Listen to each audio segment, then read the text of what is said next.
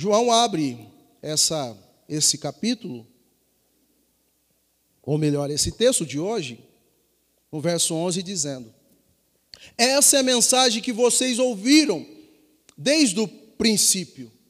Notem que não é algo que cai de paraquedas dentro de uma realidade de comunidade.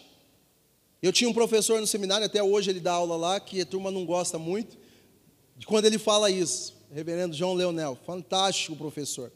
Mas ele diz isso, não sei se já ouviram nas faculdades, aí nas escolas, vocês já ouviram algo do tipo, ele diz, matéria dada é matéria ensinada.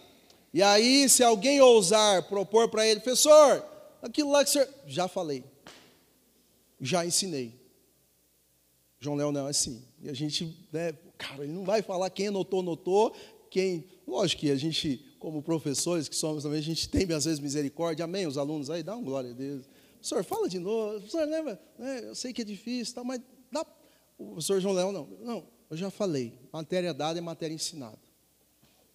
Essa é a mensagem que vocês ouviram desde o princípio. Portanto, não é algo que cai de paraquedas, não é algo que vem como uma proposta de doutrina nova, não é algo novo, não é algo que vocês nunca ouviram falar e que não sabiam. Ah, eu não sabia que eu deveria amar o meu irmão. Quem disse isso? De onde começou isso tudo? Não. João nos chama a atenção inicialmente, olha, essa é a mensagem que vocês ouviram desde o princípio. E se você voltar um pouquinho a sua Bíblia, no capítulo 2, no verso 7, isso é confirmado. Ele dizendo: Amados, não lhe escrevo um novo mandamento, ou um mandamento novo, mas um mandamento antigo. Não é novo, Amar o irmão, amar o próximo, não é novidade. Que vocês, desde o princípio, têm a mensagem que ouviram. No entanto, escrevo: é um mandamento novo, qual o verdadeiro nele em vocês, pois as trevas estão se dissipando e já brilha a verdadeira luz. E aí ele segue falando sobre essa luz que está em nós e esse amor. Então não é algo novo. Isso é importante nós entendermos no início desse sermão. Porque a gente pode achar que a partir de hoje, a partir dessa série, não. Amar o próximo é a nossa vida, é a proposta estabelecida como mandamento por Jesus Cristo em Mateus capítulo 22, os versos é, em diante que diz, os dois mandamentos, versos 37 a 39, que diz para nós amarmos a Deus sobre todas as coisas. E o segundo, maior mandamento, o primeiro é amar a Deus, e o segundo, ame ao seu próximo. Isso é nossa realidade, gente. É assim que nós devemos viver. Então, isso fica muito claro para mim quando João fala no contexto ou de uma perspectiva de imperativo, ele diz em alto e bom som, isso não é novo, isso fica muito claro para mim, é, que eu não tenho possibilidades de negociar isso, como muitos de nós fazemos. Eu não tenho possibilidade de, por exemplo, dizer, olha, Senhor, mas essa pessoa é difícil demais. E há pessoas mais difíceis para amar do que as outras, sim ou não, gente? Tem gente mais fácil de amar, como eu, por exemplo. Não é difícil me amar. Dá um glória a Deus. Né? Cara bonito. Né? Às vezes está alinhado, não é sempre. Amar Josias. Oh, meu Deus. Um homem maravilhoso. Mas amar o Anselmo. Brincadeira, né? Ele já está. Já... Tem gente mais difícil de amar, gente. Tem ou não tem? Que você fala, Senhor, tem misericórdia. Mas isso não significa que a gente pode selecionar e dizer, não, esse dá, Senhor. Aqui eu vou, mas esse. dá para negociar, entendeu? De vez em quando eu dou uns, vou lá, dou uma somebody love. É mais ou menos aquela ideia do, do, do, trabalhador, né? Espero que isso não aconteça aqui em Vila Formosa, que nós temos trabalhadores e trabalhadores cheios do Espírito Santo aqui. Mas tem trabalhadores que é mais ou menos assim, Claudir. Finja que me paga bem, que eu finjo que que trabalho para você, né? Está amarrado isso aqui na nossa comunidade. Já ouviram isso? Você, você finge que me paga bem, eu também vou fingir que eu trabalho para você bem, né? Então, não. Essa realidade também não, não, não, não é uma realidade que nós devemos vivenciar como igreja. Nós devemos amar. Então, não, não pode, eventualmente, a gente começar a pensar em margens, em brechas. Não dá para negociar esse negócio, porque, afinal de contas, tem gente muito difícil de amar. Dá para negociar esse negócio. Como? Ah, eu, um dia, quem sabe, eu vou amar essa pessoa. Um dia, quem sabe. Não sei que dia que é, nem me pergunte, mas um dia, quem sabe. Dá para a gente, aliás, não dá para a gente negociar do tipo, sabe, ah, eu, eu, eu, eu estou, mas não estou. Eu convivo ali no mesmo ambiente, mas quando chega eu já também já faço cara feia e por aí diante. Então essa mensagem não é nova, gente. Isso é importante a gente saber. E aí João coloca dois pontos, e quando os dois pontos aparecem, aparecem no texto bíblico, ele indica para nós, na escrita, que isso é o que deve ser. Isso é o que deve acontecer. Não o contrário disso. Que nos amemos uns aos outros. Essa deve ser a nossa realidade. É bom iniciar numa espécie de começar de trás para frente. João começa essa narrativa já estabelecendo e meio que calando as nossas bocas, se assim a gente pode dizer, com, contra qualquer tipo de argumento que possa existir. Porque eu tenho e você tem. Mas eles não se estabelecem diante da verdade, que é o Evangelho. E aí ele começa a fazer um movimento de que nós, daquilo que nós não devemos, devemos ser. Nós não devemos ser como Caim, verso 12, que pertencia ao maligno e matou o seu irmão. E, e por que matou? Porque suas obras eram más e as do seu irmão eram justas. Esse verso 12 estabelece aquilo que é chamado de o início de um fim que chega à possível morte. Para que você, para aqueles que não sabem, sabem nessa manhã, ou se ainda não sabem, a inveja que pode parecer para nós algo passivo de lidar, não deveria. A inveja, ela é por onde todo o nosso ódio, que depois será concebido a partir da inveja, entra. A inveja é onde as portas se abrem, para então chegarmos à possibilidade, como chegou Caim, não estou dizendo que você chegou, não estou te julgando, mas Caim é um fato, a possibilidade de matarmos o nosso irmão, efetivamente no caso de Caim. Mas a inveja é onde as portas se abrem, onde tudo começa. A inveja não é de Deus. A inveja não deveria transitar, ou não deveria estar no nosso meio. E antes que você diga, pastor, eu não sou invejoso, pastor, eu não sou invejosa, não se precipite em dizer isso. Reflita mais sobre isso. Sonde mais, ou peça a Deus para sondar o seu coração e ver se há inveja no seu coração do seu irmão. Porque é por aí isso não é invenção, é o texto dizendo, é pela inveja que as portas se abrem, a gente entra por um caminho meio que sem volta, se não nos arrependermos no meio dele e nos convertermos. Pela inveja, não sejamos como Caim, porque foi pela inveja que Caim permitiu entrar no seu coração o ódio pelo seu irmão. E aí não havia, não havia nenhum problema pessoal com Abel, características, isso e aquilo, mas o texto informa que pelas obras, ou pelo que o Caim ofereceu e que Abel ofereceu, as obras de Caim eram, eram más e de seu irmão eram justas. Os comentaristas vão dizer para nós nesse verso 12 que isso aqui se assemelha, ou é uma referência literal, literal, a Satanás e a Deus.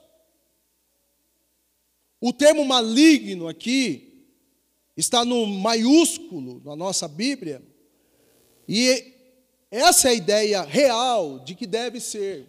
Portanto, não se assustem, porque a afirmação categórica disso tudo é que, de fato, aqueles que invejam o seu próximo, invejam o seu irmão, estão investidos de uma ação maligna.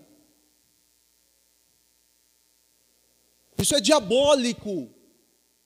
A inveja não está na lista de coisas que pertencem aos frutos do Espírito. Então isso é maligno.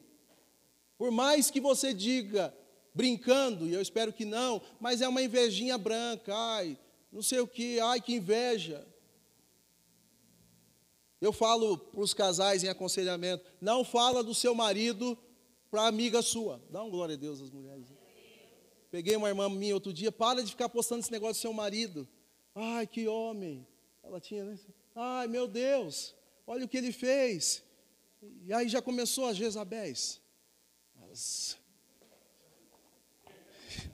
Quem é ele? Aonde acha? Para! Para! Porque a inveja entra no coração.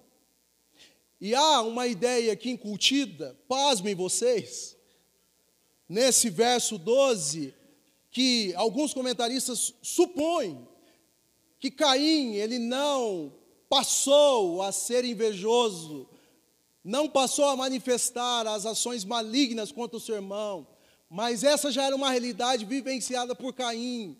E a comprovação disso, que pode fortalecer essa proposta, é o que Deus diz quando Caim começa a fomentar no seu coração a possibilidade, a possibilidade de matar o seu irmão, em Gênesis.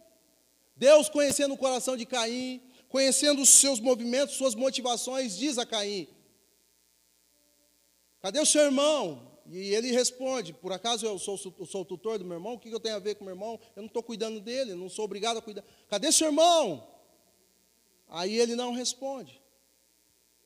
E aí Deus diz a Caim: Cuidado. Cuidado, Caim. Cuidado? É cuidado. Porque o pecado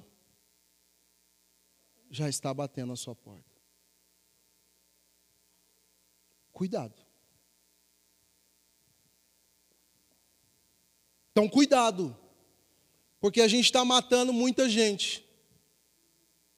Não efetivamente com armas de fogo, não com facas, não com, com coisas, com violência física, mas com palavras, com atitudes. A gente fala mal dos outros, do nosso irmão, a gente fofoca sobre eles, a gente defama os nossos irmãos, a gente fala mal nos corredores, a gente fala mal para o outro, sobre o outro. E aqui, literalmente, para a expressão no grego, para a expressão assassino, é a expressão que vai dizer para nós, na sua tradução para o português, literalmente abater. Para aqueles que estão acostumados com roça, acostumados com fazenda, Beto, é, os dois Beto aí, rei do gado, essa turma toda aí que gosta de ir para fazenda, sabe muito bem o que é abater um gado. E a expressão aqui no grego é literalmente para assassino, é abater. Em outras palavras, no grego, deveria ser traduzido para as nossas Bíblias, literalmente, cortar a garganta. Porque é assim que a gente vai abater um gado, não é, Beto? Sangra, bicho. o bichinho fica. Vocês estão rindo, gente? Mas a gente faz assim com os nossos irmãos. Eu quero ver essa bicha sangrando. Sangra! Eu vou falar mal dele o tempo todo, até o bicho sangrar. Eu quero ver se. Meu Deus, eu quero ver isso sofrer. Ah, vai sofrer, porque sofreu, eu sofri, ela vai sofrer. Então eu quero. Eu vou matar esse negócio. É literalmente abater. Eu vou abater esse mal lá. E não quero que ninguém saiba. Então, essa é a palavra espaso no grego, para remeter a esse, esse ódio, esse ódio que vem pela porta da inveja.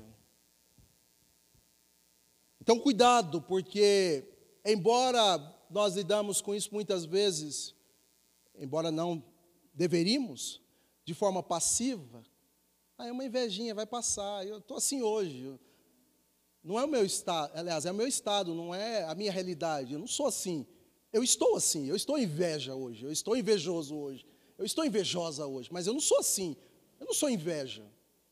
Caim talvez tinha essa essa mentalidade, mal sabia ele, porque quando é designado a palavra assassino nas escrituras, remete tão somente em João 8, verso 44, pasme vocês, remete tão somente ao diabo.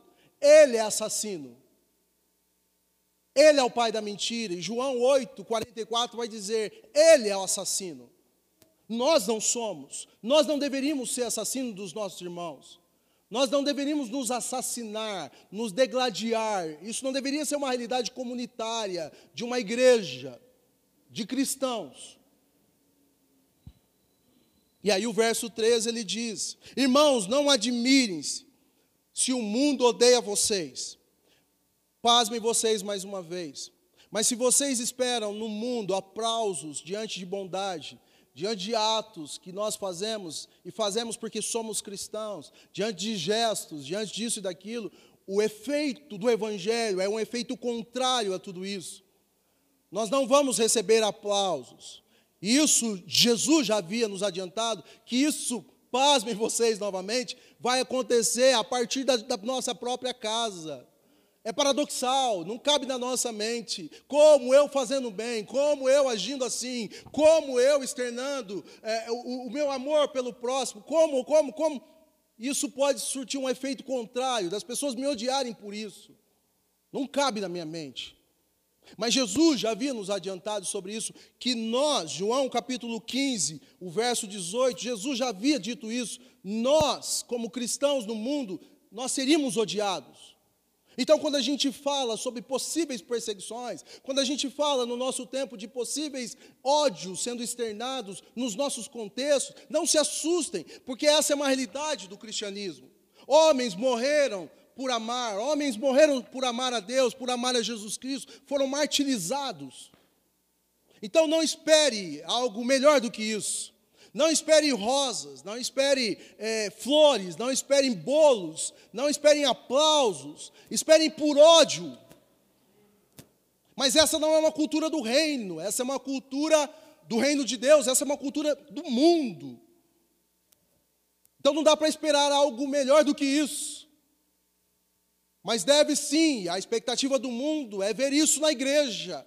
Porque se a gente não se ama entre nós, o que se esperar do mundo então? O mundo está um caos. Porque se a gente não se ajustar entre a gente, o que a gente pode esperar do mundo? O que espera os nossos filhos? O que espera os filhos dos nossos filhos? Se a gente está se degladiando entre nós.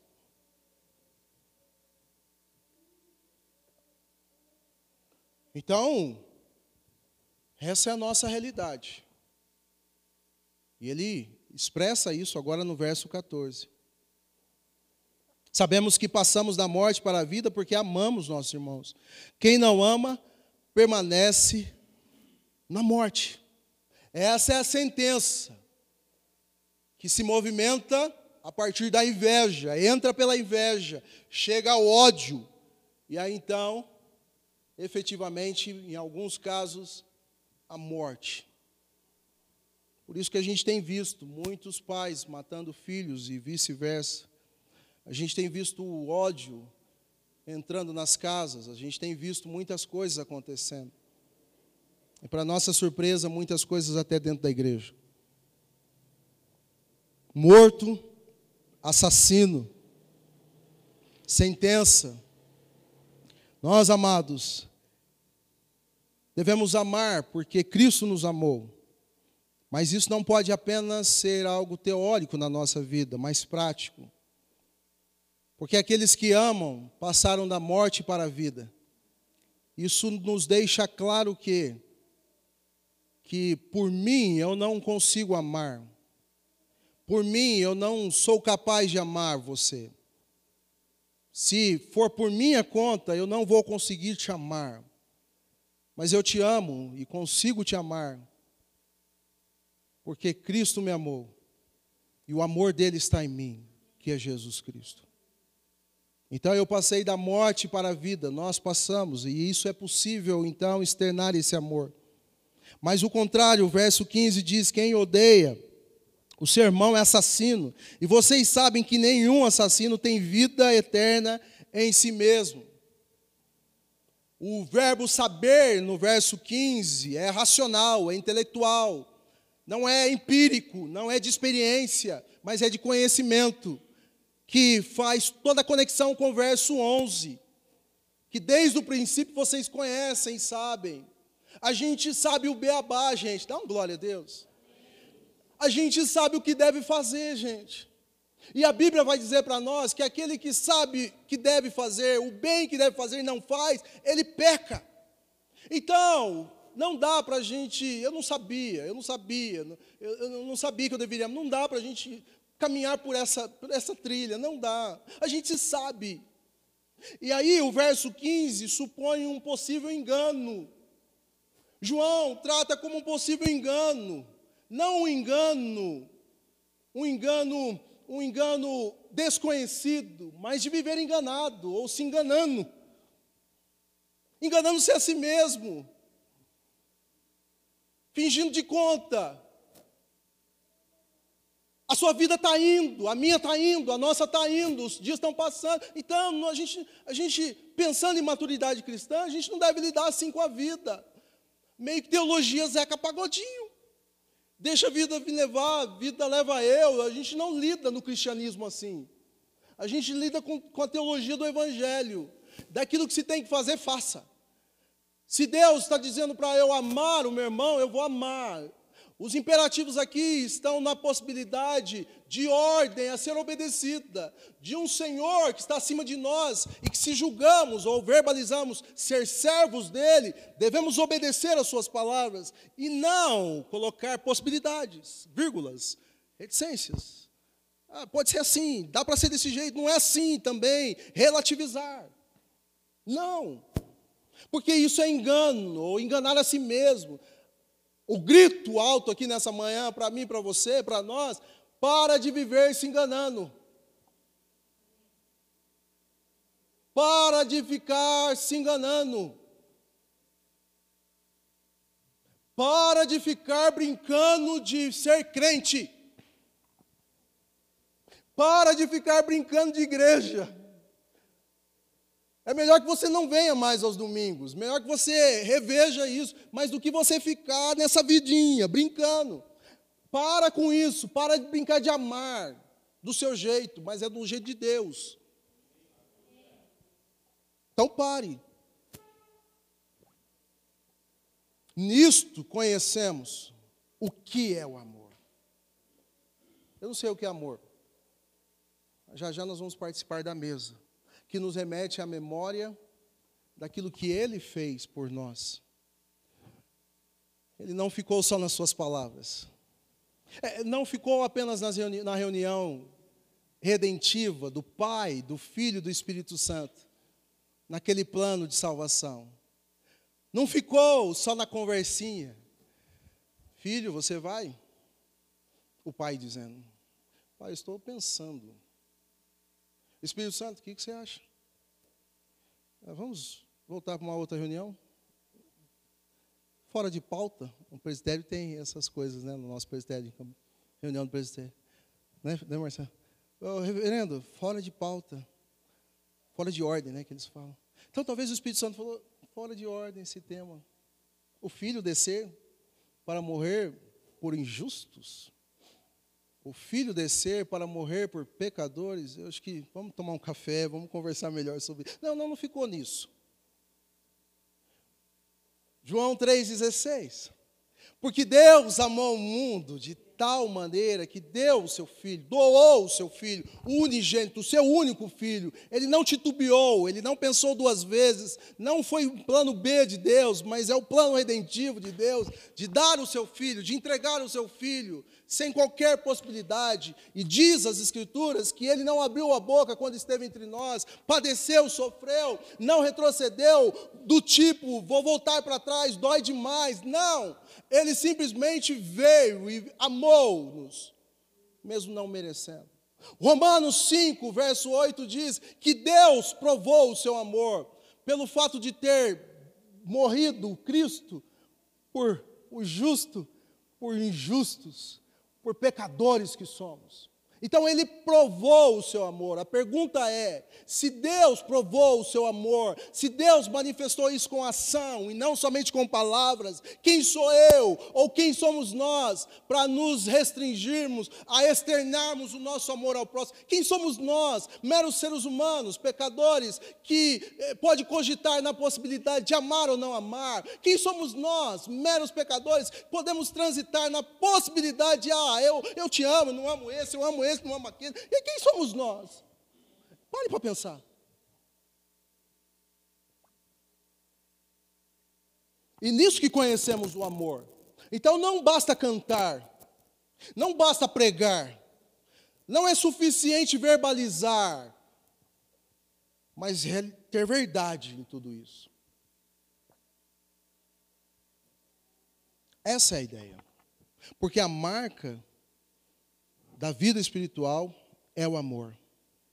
E o verso 15, 16 vai nos falar desse amor sacrificial.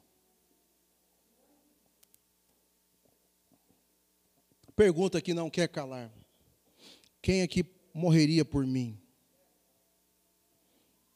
Não precisa responder, não é uma pergunta retórica. Calma, eu já vi que alguns respiraram no fundo. Quem aqui morreria pelo Marcelo? Se alguém viesse aqui pegar o Marcelo agora, Marcelo! Ah, alguém entraria na frente, tipo Anselmo? Não! Ele não! Eu! Você faria isso, Anselmo? Não responda.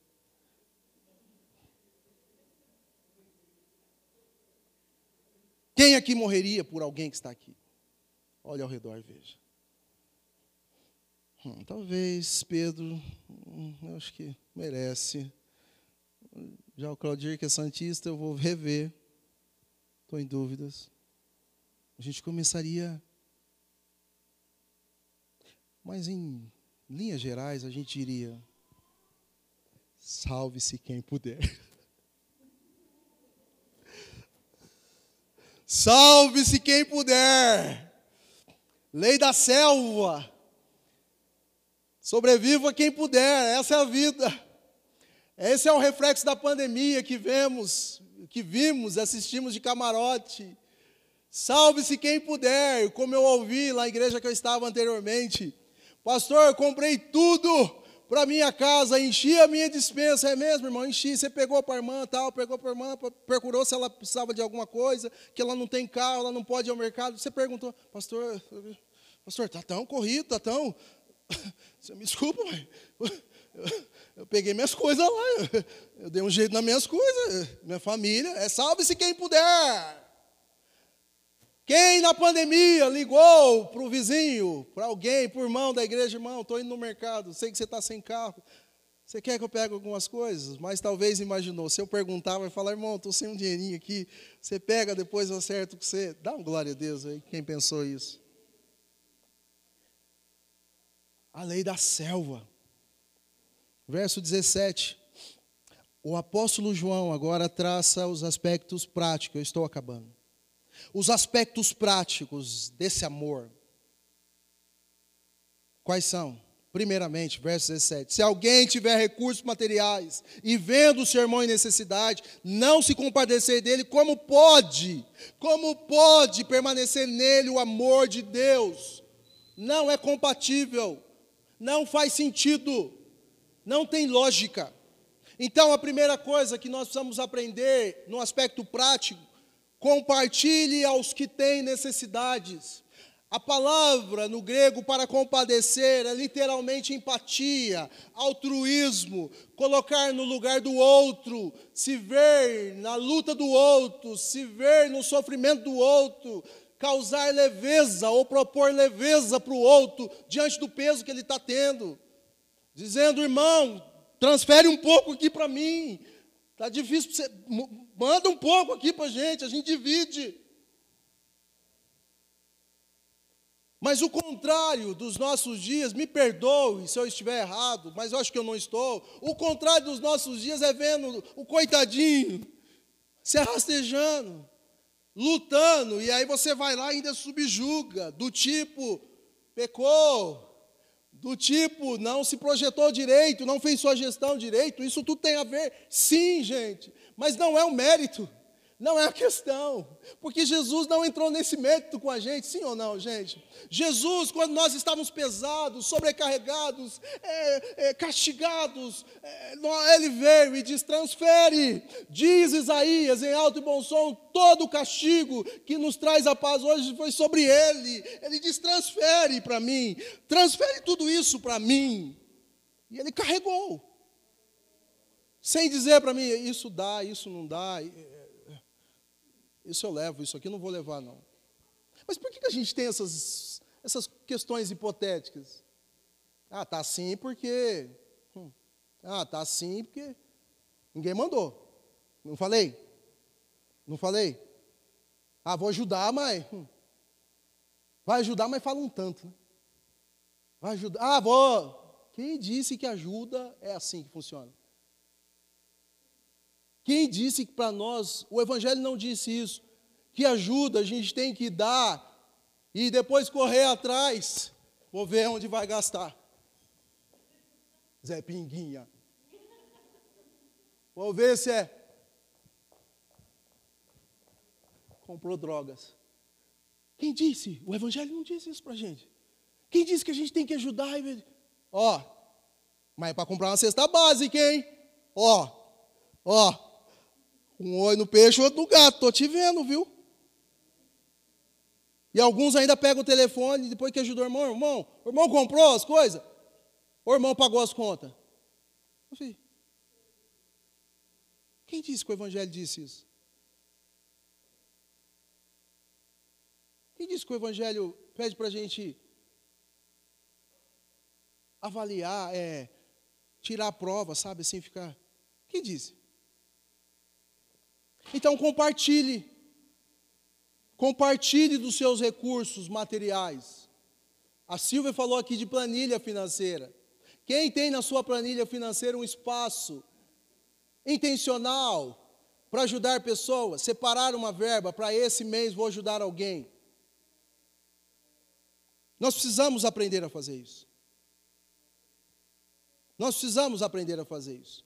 Eu vou separar tanto do meu, do meu dinheiro que seja 50 reais, que seja, ajude alguém, compartilhe dos seus recursos. Eu precisei, no enterro da minha irmã, dizer: não tem nada aqui que ela está levando, gente. Porque a gente não leva nada dessa vida. Eu falei: olhem dentro do caixão, veja se tem aqui bens materiais. Não tem nada aqui, as pessoas. E não vamos levar mesmo. Então compartilhe, porque você não vai dar conta de tudo isso que Deus está te dando. Essa é a primeira coisa. Façam isso porque isso caracteriza esse amor de Deus em vocês. Verso 18: Filhinhos, não amemos de palavras nem de boca, mas com ações e verdades. O verbo para ação aqui é o verbo no grego ergon, que significa trabalho. Trabalhe, mesmo não recebendo nada em troca, por alguém, pelo seu próximo. Faça algo de forma efetiva, como labuta, de suor, de sacrificar-se pelo seu irmão. E o verbo para verdade é o verbo aliteia, que significa qualidade. Faça isso com qualidade, no seu coração, com verdade. Lembra da oferta de Abel? Aceita por conta de qualidade não qualidade externa. Ninguém está dizendo aqui para você vender seu carro, dá uma glória a Deus aí. E dá para o seu irmão. Não, não é dar. É, é, é com verdade. Irmão, eu estou te tô, tô abençoando porque, sabe, meu coração está queimando e quero te abençoar. E ainda uma tradução possível para essa verdade. Para Litéia, é confiança no Evangelho. Quantos creem no Evangelho? Quantos creem? Então, se o Evangelho disse isso, quando eu lido, eu manifesto externo minhas ações ao próximo, eu estou dizendo em outras palavras, eu não confio nos meus recursos, na força do meu braço, nisso ou naquilo. Eu confio no Evangelho.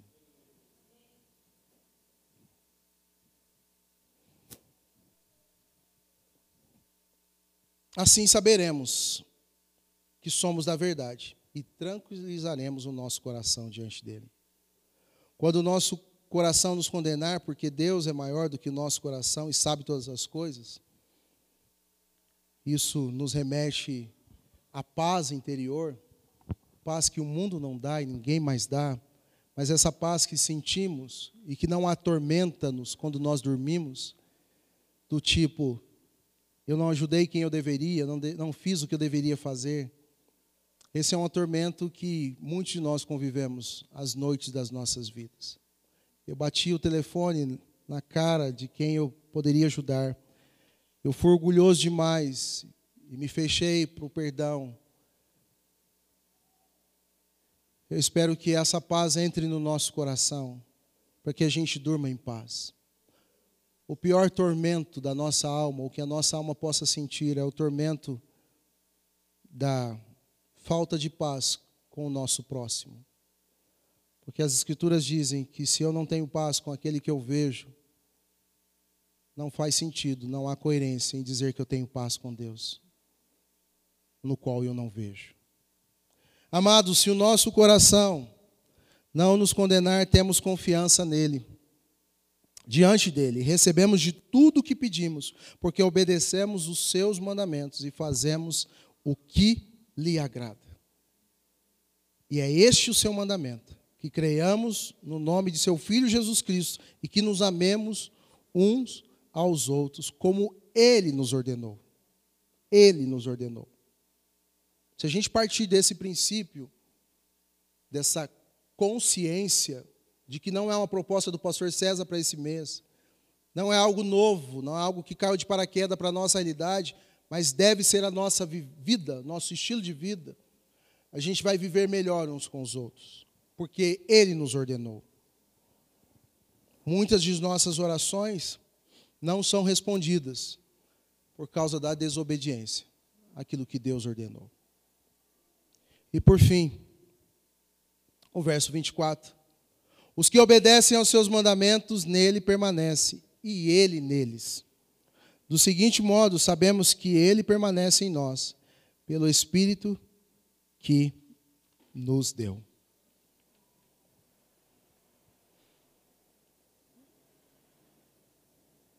A vida precisa fazer sentido para nós. E como cristãos, a gente sabe que ela só fará sentido quando nós estivermos conectados com o espiritual, com o eterno, com o sobrenatural. Todas as realidades que nós vivenciamos aqui, visíveis, elas são passageiras. Há algo que sobrepõe isso, que transcende, transcende isso, que é a realidade espiritual. Então não deixe para amanhã. Você já sabe como eu vou encerrar, né? Aquilo que você pode fazer hoje. Eu encerro com uma frase de um hino nosso. Um trecho, um refrão. Morri na cruz por ti, foi para te livrar. Meu sangue verti por ti e para te salvar.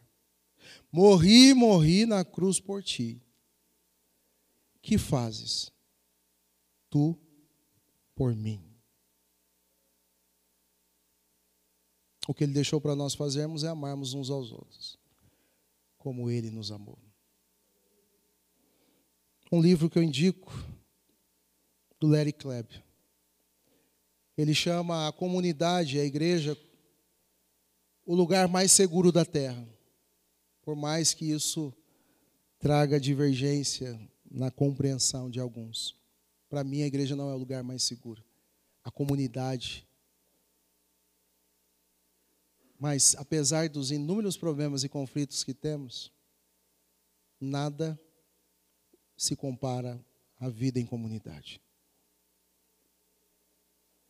A vida em comunidade no mundo, ela é sofrível. Na linguagem dos mais jovens, é uma vida de trairagens. Por mais que a gente, infelizmente, tenha isso na igreja. Mas isso não se aproxima do que é comunidade, daquilo que a gente vive aqui. Aqui é difícil muitas vezes, sim, viver em comunidade. Mas segundo Larry Klebb, ainda é o lugar mais seguro da terra. Convivência entre irmãos. Estarmos juntos. Que Deus nos abençoe. Vamos colocar de pé. Vamos orar.